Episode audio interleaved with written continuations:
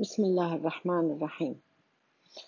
من قال بعد صلاة الصبح بعد قراءة الفاتحة أصبحت لله ضيفا والله للضيف يغني، أحسنت بالله ظني أن يكشف السوء عني، يا عالم السر مني لا تكشف الستر عني 3 مرات، ثم يدعو فيقول: يا الله يا أرحم الراحمين يا ذا الجلال والإكرام أسألك من فضلك العظيم 33 مرة، ثم يقرأ الفاتحة.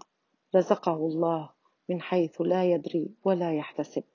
رزقنا الله وإياكم الهدى والتقى والعفاف والغنى وحسن الخلق والرزق الحلال المدرار بجاه قدر سيدنا محمد المختار عند الملك ذي الجلال والإكرام صلى الله عليه وسلم.